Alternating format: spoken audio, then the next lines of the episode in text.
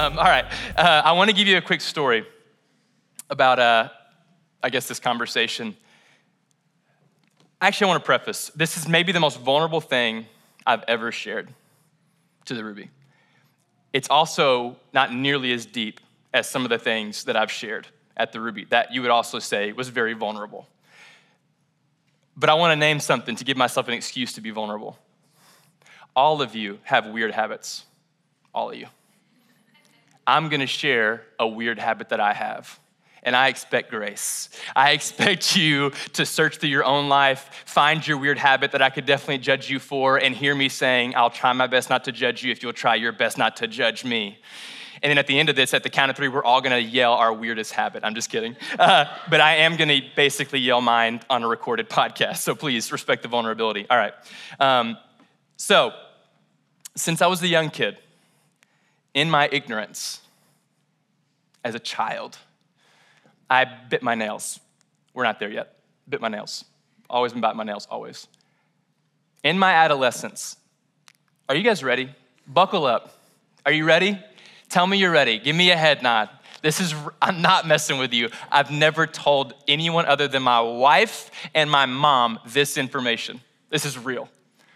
I bite my nails and then I just, I smell my fingers and I stop. Every time. Every time I'm like, about my nails and I go, I smell, and I'm done. And I try to hide it. I do this little like brush on my nose. I don't know what I'm doing. I don't have an itch. I'm just hoping you didn't notice. If you've ever seen me do that, thank you. Thank you for your grace. But I do it all the time. I've been doing it since a young kid. I didn't know. I didn't know what I was doing.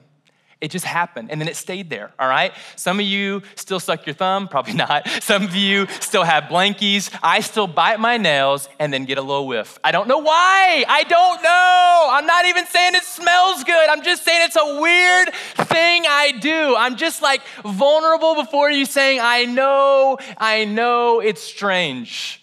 And one of my goals growing up was whenever I meet the one, she will never know that.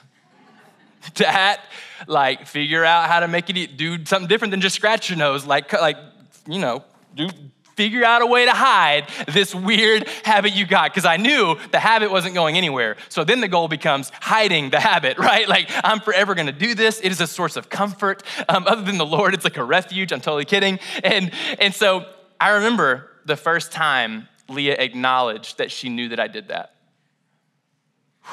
Y'all, that was tough. that was tough. Like sweaty palms immediately. Like just not okay. Like, no, we're not even married yet. You cannot know this before you've agreed to stay with me through sickness and health, because this is a sickness I have, you know? Like, this isn't good. And I remember, like, just being scared, like, Leah, she can't know this. She, I want her to know almost everything.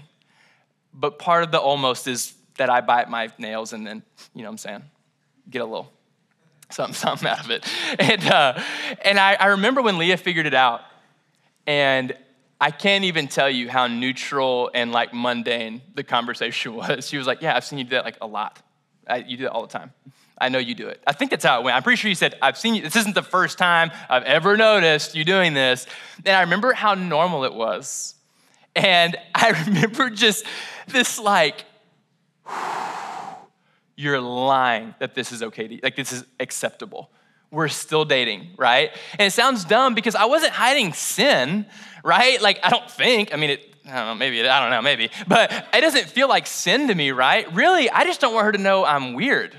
That's what I, that's the sin I'm hiding is, yeah, I'm weird, all right? I have weird habits and I don't mean to. They're just there. Please don't think I'm weird. Doesn't that kind of describe dating? Basically, just showing your weirdness until you convince them to leave or marry you, one of the two, right? And I was in that phase with Leah. Is this weirdness acceptable?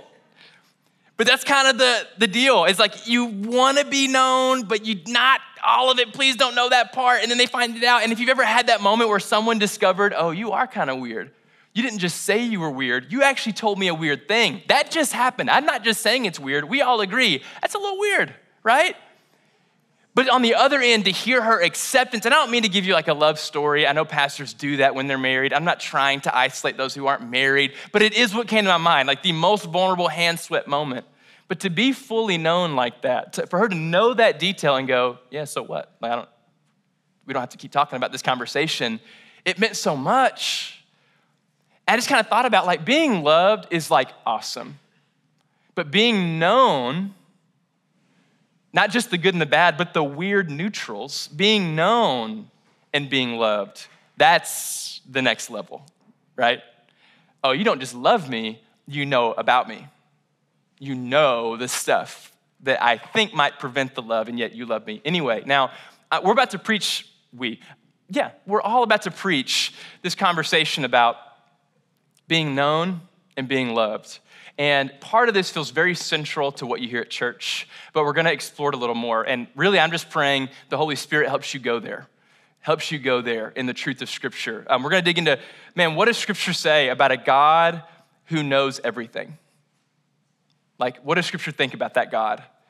What's he like with all of that knowledge? And we're gonna give it three minutes to a big picture meta knowledge, cosmic, infinite, that level. And then the rest of our time will be way more relational. It'll be way closer, more intimate. That's just where I felt drawn. Uh, I, again, I said this last week. I want to have like an intellectual conversation about God being all knowing, omniscient. I want to stay up in the philosophical clouds, but it's just not where I was drawn this week and our teaching team and Gentry as he helped build my sermon. Um, okay, so today, God is all knowing. Big picture, you don't have to turn there. Story of Job. If you've never heard of Job and you want to tap in to some of the meta God's vast knowledge of everything in existence, Job is a great book. I'm going to give you a summary that doesn't do it justice. Um, the story of Job is one where a guy goes through unthinkable suffering, it's unimaginable. It's the worst case scenario within the worst case scenario, loses everything. A lot of Job is Job and a few buddies trying to figure out why this happened and why God did it. Why would this happen to you, Job? So they get wise counsel, and the quotes are on purpose because they prove themselves to be very unwise. Basically, what they do is what we do. That's a big, mysterious thing. I don't understand this. Let's all talk together, project our experiences onto God. Maybe we can figure this thing out. And in chapter 38 and 39, God interjects into the conversation and goes, okay, he didn't actually say this part, but okay, you guys have had your chance to get in a circle and theorize what God is like.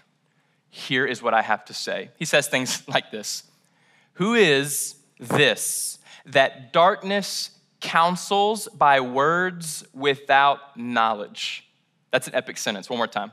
Who is this that darkness counsels by words without knowledge. In other words, the ignorance in your speech. like, you guys thought you were solving something about me. You were just sharing man made ideas over and over and over again. You know, it doesn't measure up to an infinite God, man made projections. It just doesn't work, it breaks down. God says things like, I will question you, and you make it known to me. In other words, in other words I'm gonna ask you something, you answer. This is one of his questions. Where were you when I laid the foundations of the earth. That's what he says. Where were you? When I was forming the world with my words, my, when my thoughts became physical and existence happened because I thought it so. Where were you? And God isn't, it can feel, it, it's, a, it's a big flex what he's doing. It is. It is a very much, but it's not so much a, hey, you're so stupid for thinking these things. It's more, hey, you need to know the difference between a perspective of a human and the perspective of an eternal God. And you need to feel the chasm between those two perspectives and how the operating system is entirely different. like, like the way that God views the world and existence and the way he hangs stars into space, like it's just a different playing field that you cannot tap into. You can't commiserate enough to understand. You can't philosophize, if that's even a word. I'm sure it's not enough to understand what God is up to. Like, you can't do it. The chasm is wide. Isaiah 40 says, What has measured the Spirit of the Lord? What man shows him counsel? In other words, what man gives God advice as if he has anything to teach God? I don't know if you've ever been on TikTok and seen a life hack for 2021 and been like, oh, I never knew that. The Coke tab, it bends the other way. You can put a straw through it. That's the point of the tab. I never knew that Coke cans were designed to have straws in them. Did you know that? I didn't know that. Wow. God's never had that moment. you ever been on Pinterest and been like, whoa, that, I think kale can taste good. If I follow these, if I scroll for seven minutes to finally get to the instructions, why do they do that? I don't need your personal history with this recipe. Just give me the instructions, Pinterest. But you're like, yeah, it's true. Amen, church. Let's just talk about Pinterest for a little bit. There's flaws in that app. oh, I'm gonna, okay, that's coming. Tell the 11. Pinterest jokes are coming. All right. Um, but that moment where you go, that's how. God's never had that moment. That epiphany, that light bulb, that ah, there it is. Never, never for God. No aha moments in his presence. He knows whether or not there is life on Mars. He knows how many Labradoodles live in condos in Nashville. He knows the dog parents that pick up the, bo- the poop in a little baggie and those that look the other way when no one can see. Yeah, he knows. He knows if you pick up the poop, you're supposed to. But God knows. But even more than that, that was a, that joke I'll eliminate. But even more than that, he knows the hairs on your head. He knows what brings your soul joy, what brings it grief.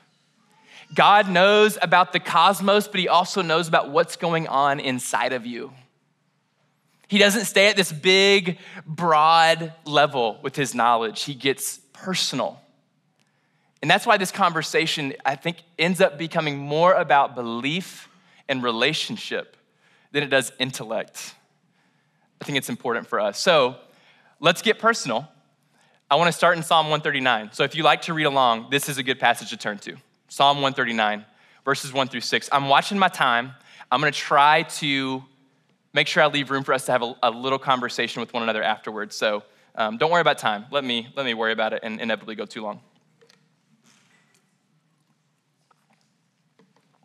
Oh, yeah, I'm also going to turn to Psalm 139. All right, let's do this. This is oh, so good, y'all. So good. Okay. Psalm 139, and I, I want to read verses 1 through 6. Um, I'd actually love if someone else would read it.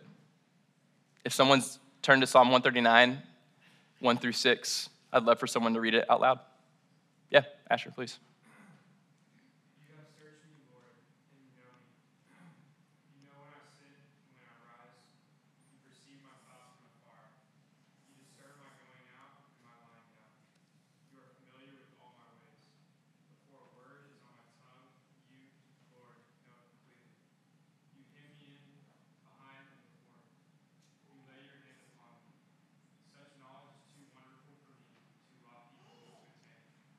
Thanks. Thanks, man. Um, okay, I want to walk through this slowly to see. This is David, King David. Uh, he's got a lot of authority, he's kind of a boss. And if you know about people in authority, sometimes they get prideful and they assume that they're the best of the best. But King David, with all of his power, is coming before God and going, Now, God, you're different. You're not like other kings, other people in power. You're bigger. Something's different about you, right? And so I'm just going to look at some of these quotes and just kind of talk about it. Um, so, first, you have searched me and known me. All right? So that's already done. God has done all of the searching and the knowing about David, and I think David would suggest about you, that can already be known. So if you're wondering, does God really, does he know? Yes. Psalm 139 starts with, You know everything about me. You've searched me. Think about someone searching, finding every nook and cranny, every detail. You've searched me. You know me. All right?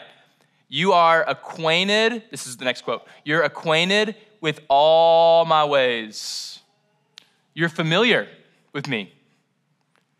My patterns, my habits, my instincts, my characteristics. You know how I do things. You know why I do things. You ever had a friend that you're close enough to where if something really good has happened, but you're not trying to talk about it yet, or something really bad is happening, you're not trying to talk about it yet, but they just see it? They're like, hey, what's going on? What's up? Your eye, you're doing that thing. What are you, what are you gonna tell me? Do you guys have, you ever had a friend like that? It's like, that's the Lord. He's like, I know. I already know. Like, I know what's going on. You can tell me, right? You know how I know how you are. And it says, Even before a word is on my tongue, behold, O Lord, you know it all together. I want to stop here because that word behold means to stop, to pause, to meditate. Behold, before a word is on my tongue, you already know it. You know completely. Before I even know it, you're there. You know it. And this took me somewhere. Because before a word is on your tongue, where is that word? Does it exist somewhere before it comes out of your mouth? My brain went to, oh yeah, my brain. It exists in my brain. Even if it's impulsively, you still get that like split second where you're like, you probably shouldn't say this. And then out it goes, right? Can't get that back. Toothpaste in the, you know, toothpaste back in the tube. You ever done that as, at VBS? Nope. Okay. Um, Luke 6:45, Jesus says, "What comes out of the mouth, what comes out of your life, the good and the evil, it comes out of the heart." So maybe it's like heart, then brain, then tongue, you know, then it comes out, right? And your mind ends up being the, your greatest ally and your greatest filter. Because Lord knows, some of the thoughts in my head that never make it out of my mouth, I'm just like, thank you, brain, for knowing not to put that out there. right? To just cut off that thought right there and just stop it right before it gets to my throat and out of my mouth, right? But when I read this, I thought, oh, God, but you knew that. You knew the thing that I filtered out. Like before I was a smart aleck to my wife, and I thankfully filtered it so she doesn't know, but you know. You know the war within. you know some of the selfishness that was in me. You know the pride. You know the, the argument. You know what I almost said. You know what thing, not to, this isn't about Lee anymore. You know what finger or fingers I almost held up in traffic because how can you possibly make that turn without a blinker? You saw that, right? Uh, you know what I didn't say out loud. You know the motives where they come from. And I just want to sit here for a second and just think to yourself like, do you ever sit and kind of blow your mind with some of the thoughts that come across? We play it, we're Instagram culture, so we play it all smiles, but come on, get there. Find yourself in traffic. Traffic's my thing. That's my weakness. I need to think of better examples. I hate traffic. Everyone's bad at driving except me. Everyone needs to catch up to me. The self checkout at, I wrote some examples. The self checkout at Kroger. okay. Don't go to Kroger when you're there. A lot of pressure on the checkout. Um, your, your classmates, your suite mates. My suite mates were opera majors when I was in school. Do you know what an opera major does to warm up at 7 a.m.? Yeah, God knows those thoughts. When someone else finds the success that you were hoping for, when you're just too tired, when there's a blue check mark on Instagram, and since they're famous and you don't know them, the thoughts you get to just throw their way when they look happy and successful. You doubt they're actually happy. You envy their wealth. You would never want to be that way, but really it's because you're jealous that you can't be that way. All those little things in you, you know, all that stuff. And have you ever wondered what a God with all knowledge does with that brain when he knows those thoughts? Because on the surface, that's intrusive. God, could you mind your business or at least put me on mute for a little bit? Because my brain's a crazy place okay? But I want you to look at verse 5. You miss this if you don't know what I'm about to tell you. So, good news, we're not gonna miss it. You hem me in behind and before and lay your hand upon me. So, what does this mean? Because honestly, if you're gonna lay hands on someone, what does that mean today? You ever want to hear that phrase? If you're about to lay hands, what are you about to do? you're about to, you're about to get down, about to punch somebody, right? To lay hands means I'm gonna lay my fist on your face and then you're gonna take a nap, right? That's laying hands. You're about to go to sleep, night, night, you know? That's what's going down. When it's used in the Hebrew, this is really powerful. This would be more about a potter with clay. That's the imagery that would have been evoked here in the Hebrew. So before and behind me, your hands are around me, like this but not choking. If you've ever seen someone in a pottery class, I've only seen it on movies. I've actually never watched this in person, but the clay that like spins really fast, I don't know how rough and tough that is, but it would seem to me that punching the clay or choke holding the clay would really ruin the creation. Have you done this before? Am I right? Do you have to be somewhat gentle? It can handle a little bit, right? But you can't do too much, right? Because then you'll just knock it off. That's, in my head, that clay could just fall off at any second. So, what does it take? It takes this gentleness, and that is exactly what's being evoked here. Remember, we're in Old Testament. We're with the Old Testament God right now. And David says, You know everything. And with your knowledge, you take your hands and very gently, beside me, in front of me, behind me, mold me. You take care of me. The rough edges, you slowly smooth them out and you shape me into your image. I mean, it's gentle, it's kind. A potter cannot be rough, it ruins the creation. No one knows that like a potter who's had many, many pieces of clay in his hands. He's smooth. I thought about my grandfather. There was one time, I'm a hummingbird. You can pull up that picture now. There was a hummingbird um, in my uh, grandfather's garage, and it was trapped. And if you've ever seen a fly or a bird get trapped, they don't understand windows. They just see daylight, and so they just keep hurting themselves, and it's really sad. It's awful, especially when it's a little hummingbird, just those little wings, you know what I'm saying? And I remember uh, my grandfather had to pick it up off the ground. And I remember how scared the hummingbird was. It was like, obviously, there's this massive being with like sticks coming out of his body, like, nah, it's okay. You know, it's just like a really creepy thing thinking about the hummingbird. Like, it's got to be a creepy situation. But little did the hummingbird know, my grandfather, if there's Mother Nature, my grandfather's like Brother Nature. Like he's so one with animals. He's had so many stray cats and dogs just come over to his house and stay there. He's just one of those guys. I don't know what that's like because uh, he's a hunter too. You think animals would sense, like, I think you kill animals sometimes, you know? but uh, they come to him anyway. And I just thought about how, man, the hummingbird will never know this because it's a hummingbird, but it was in safe hands in that moment. My grandfather just wanted to help the hummingbird live and escape and all those things. And that's the picture I got. I don't know if you can see it in those hands, but I could see it. There's a softness there. That's the picture I was reminded of with God's knowledge. With God's knowledge of your life, find yourself in a memory, just a, a, room full of memory foam mattresses, perfectly molding to you for your best comfort. I mean, it's just a Casper mattress, just the best of the best, the mattress you always wanted, can't afford. I've been mattress shopping lately, then literally yesterday, and and I just I just thought about like, no, the hands of the Father are not uncomfortable. They're not rough and tough with you. They're molding you. They're safe. With all that knowledge, this is what happens it's soft, it's careful, it's intentional, it's caring, it's attentive. And if you don't believe this, if this feels too far out, I would invite you to take Psalm 139, 1 through 6, meditate over and over again on this passage this week.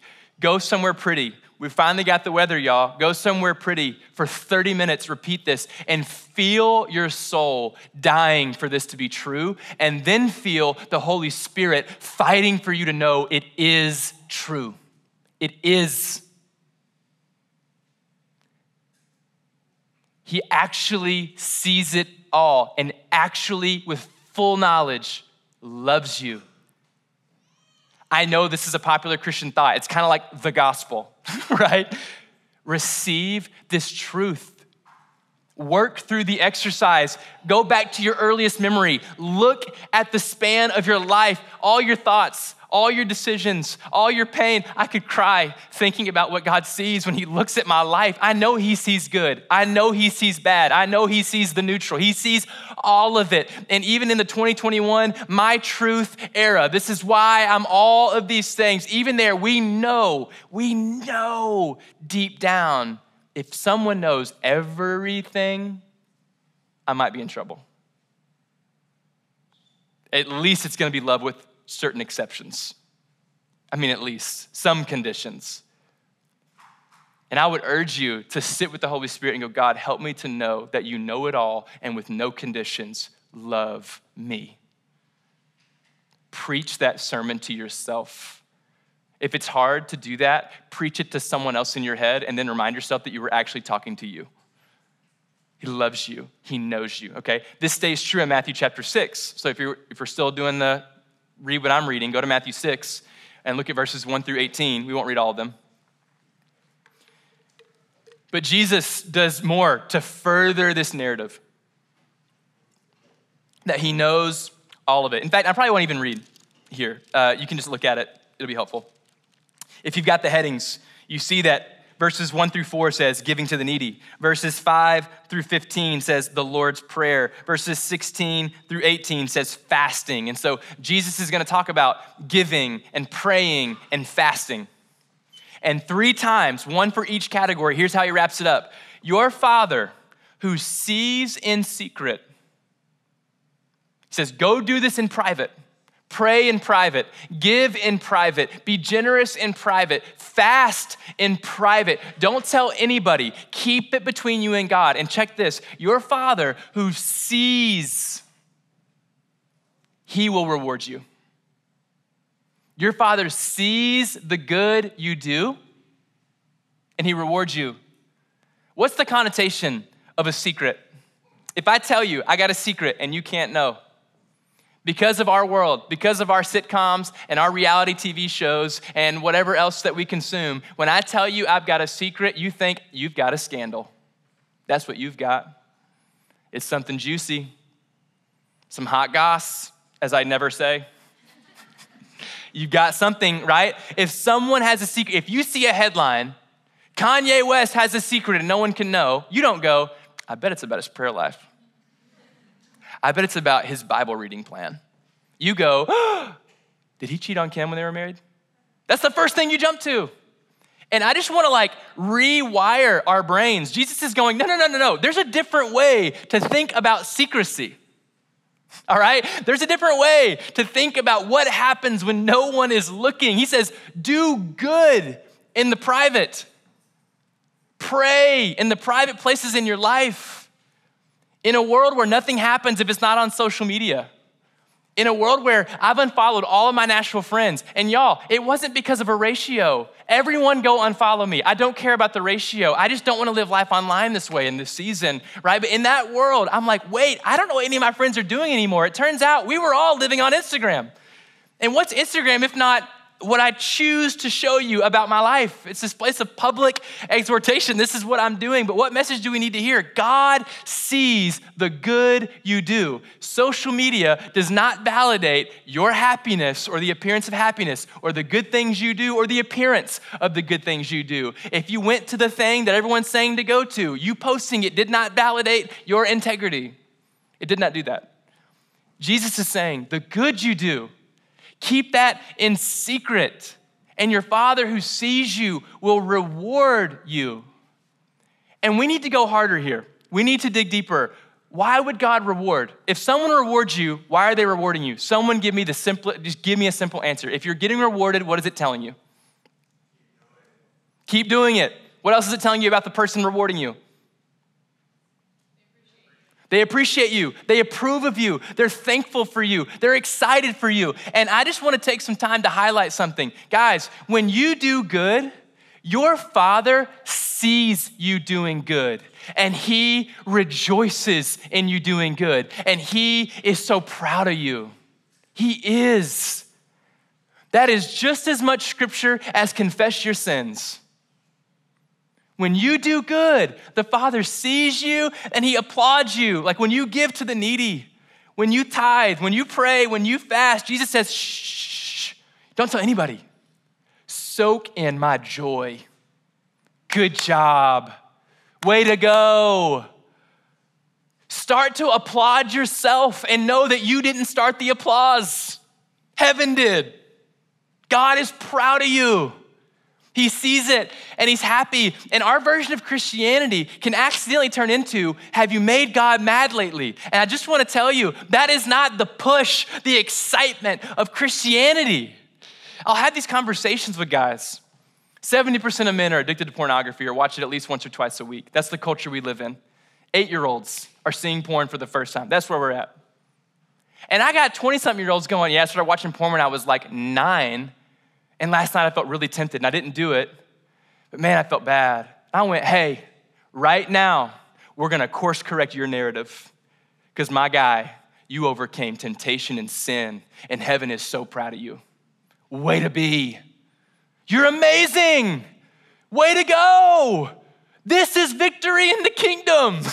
Guys, Christians stink at celebrating sometimes. Like, we need to spur each other on. Like, yeah, I was supposed to read the Bible every day. I did it four days. I'll try to get better. Great job. You're reading the Bible four days a week? I might not be doing that. I think I am, but I might not. Who knows? Great job, right? Like, rejoice. When you're a good friend, when you listen well, when you serve your spouse or your buddy or a stranger with no expectation of them serving you back, I'm not telling you to be arrogant and prideful. I just want you to live into the truth of Scripture. God sees it, rewards it. You should smile about it. If all we do is live in this place of, good, was that, ah, was that too?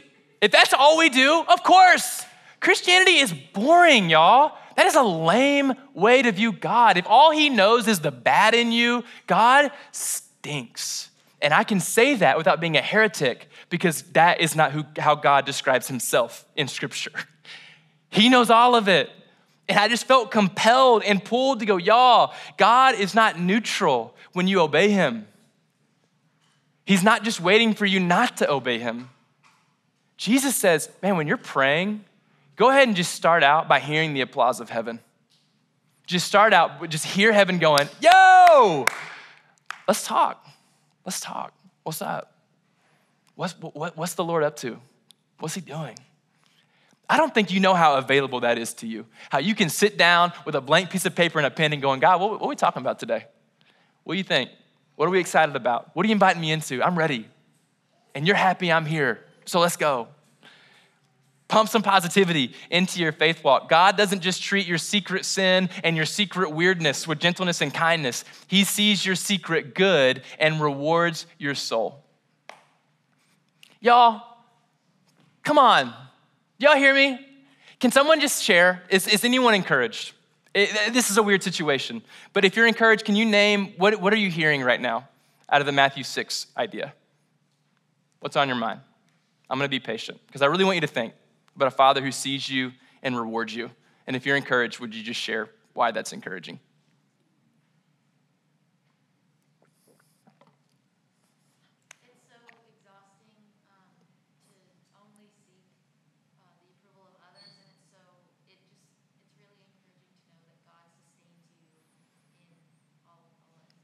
Yikes, that's so good. That's so good. Yeah, it's, it, it's exhausting. Living for the approval of man, living for the approval of God is exhausting. When Jesus said, It is finished, he meant that. He meant 100% finished. My approval is fully yours if you want it. My acceptance, 100% of it, right here, right now, never changing, is yours if you want it. My soul needed to hear that. That's so good. Lastly, he doesn't just know the good and the bad, he knows your future.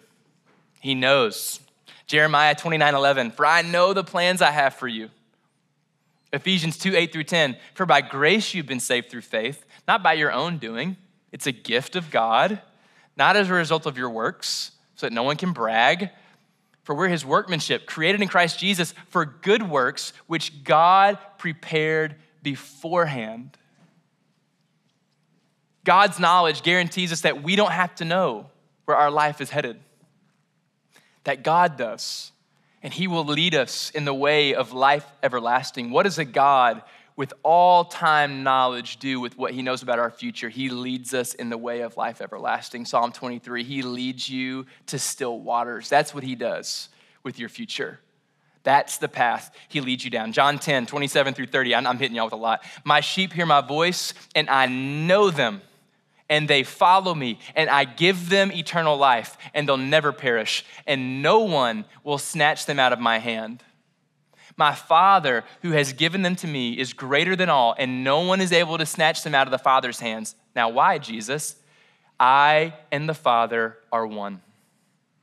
Yahweh. We talked about this last week. Jesus does not divorce Old Testament from New, he says it's the same thing and the all knowing God, knowing everything about you, holds you in his hands, no one can snatch you out of those soft, gentle hands. They're soft on the inside and fierce and just like calloused on the outside from just punching Satan in the face.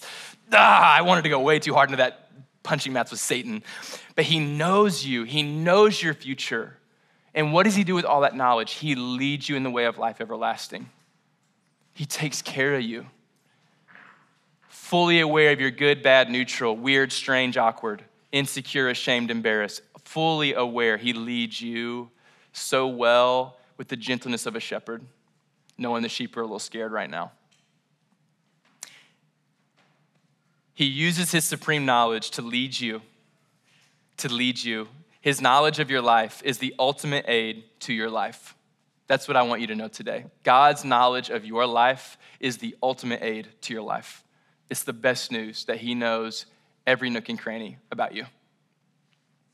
So, bringing this to 2021, as you know, I'm trying to do the Old Testament, then a little New Testament, and then what about right now? I'm gonna start reading a lot of my notes again because I wanna make sure I say this right or say it how I have it in my notes. This conversation is important because I believe that we've been given a God given instinct to want to be fully known. I think at the very bottom of our soul, we prefer that others know everything about us.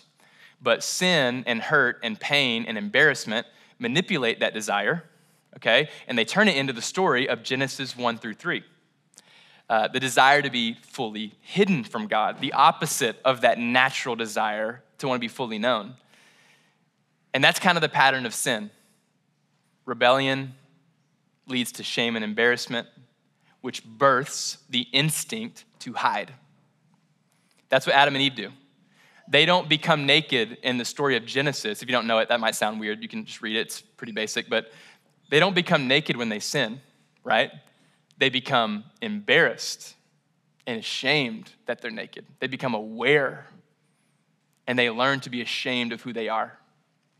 And when God speaks out and says, Where are you? God is not wondering where they are. I believe He wants them to hear, You're hiding from me. If God's asking where you are, He's not looking, He's letting you know you're hiding. Something's different, something's changed even in the presence of a God that knew everything, they wanted to hide everything. And you and I inherited this trait. We live with these split personalities on the inside. We want to be fully known and we want to be fully, hidden all at the same time. Whether it's something shallow, like your first week of school, you tried to hide your southern accent so no one would know you might be a redneck, like I did my first few weeks at Belmont. And it worked. I don't know if I'm proud of that or not, but I remember it working and being like, wow, that's a really trite thing to hide, my accent. I don't want people to assume things of me. It's kind of weird. Why did I do that? But I did it. I did it. what if I, that's not even a country. I'm so sorry. That wasn't the right time. Whether you're hiding an accent to hide where you're from, or you're hiding the fact that you bite your nails and give just a tad bit of a sniff because it's a little embarrassing, right? Even in our deepest friendships, we just have these little secrets We're like, you can know everything about me, but this thing, I just, it might change our dynamic. Do you know those things about you? Do you have those little nuggets that you're like, I'll probably keep this one in, in me until I'm like 55 and really sure that that friend or that spouse isn't going anywhere? We all live with this risk reward of being fully known. And with every detail we give out, the riskier it gets. But also, we love it because we also know it feels so good to get that detail out and to be loved still. Even that one. All right, I'm going to raise you again. Even that one. All right, if you weren't done yet, here it comes. Here's that. Right? We play that game in our relationships with God Scripture preaches relentlessly. He knows every time you up the ante, He knows what you're about to bring, and He knew it before you were born.